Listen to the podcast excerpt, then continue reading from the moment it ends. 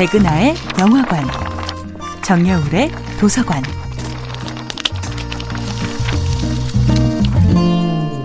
안녕하세요. 여러분들과 쉽고 재미있는 영화 이야기를 나누고 있는 배우 연구소 소장 백은하입니다. 이번 주에 만나보고 있는 영화는 김초희 감독, 강말금 주연의 2020년도 영화 찬실이는 복도 만치입니다.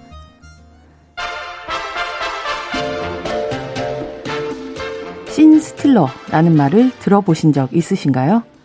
긴 시간 등장하진 않지만 그 순간 영화의 씬을 그야말로 스틸, 훔쳐버리는 배우를 뜻하는 말인데요.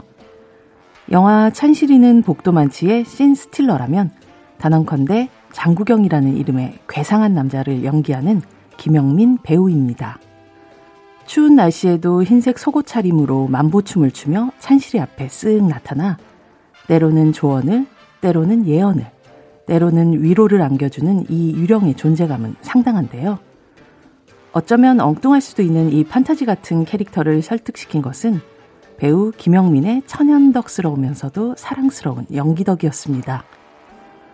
올해 신사를 넘긴 배우 김영민은 2001년 영화 수치인 불명부터 20년이 넘게 영화와 드라마를 오가며 성실히 활동해 왔지만 이 배우의 존재감은 드라마 사랑의 불시착, 부부의 세계, 그리고 영화 찬실이는 복도 만치를 통해 비로소 터져 나올 수 있었습니다. 또한 찬실이는 복도 만치는 강말금이라는 이름의 맑은 얼굴의 배우를 한국 관객들에게 제대로 소개시켜준 영화이기도 했는데요.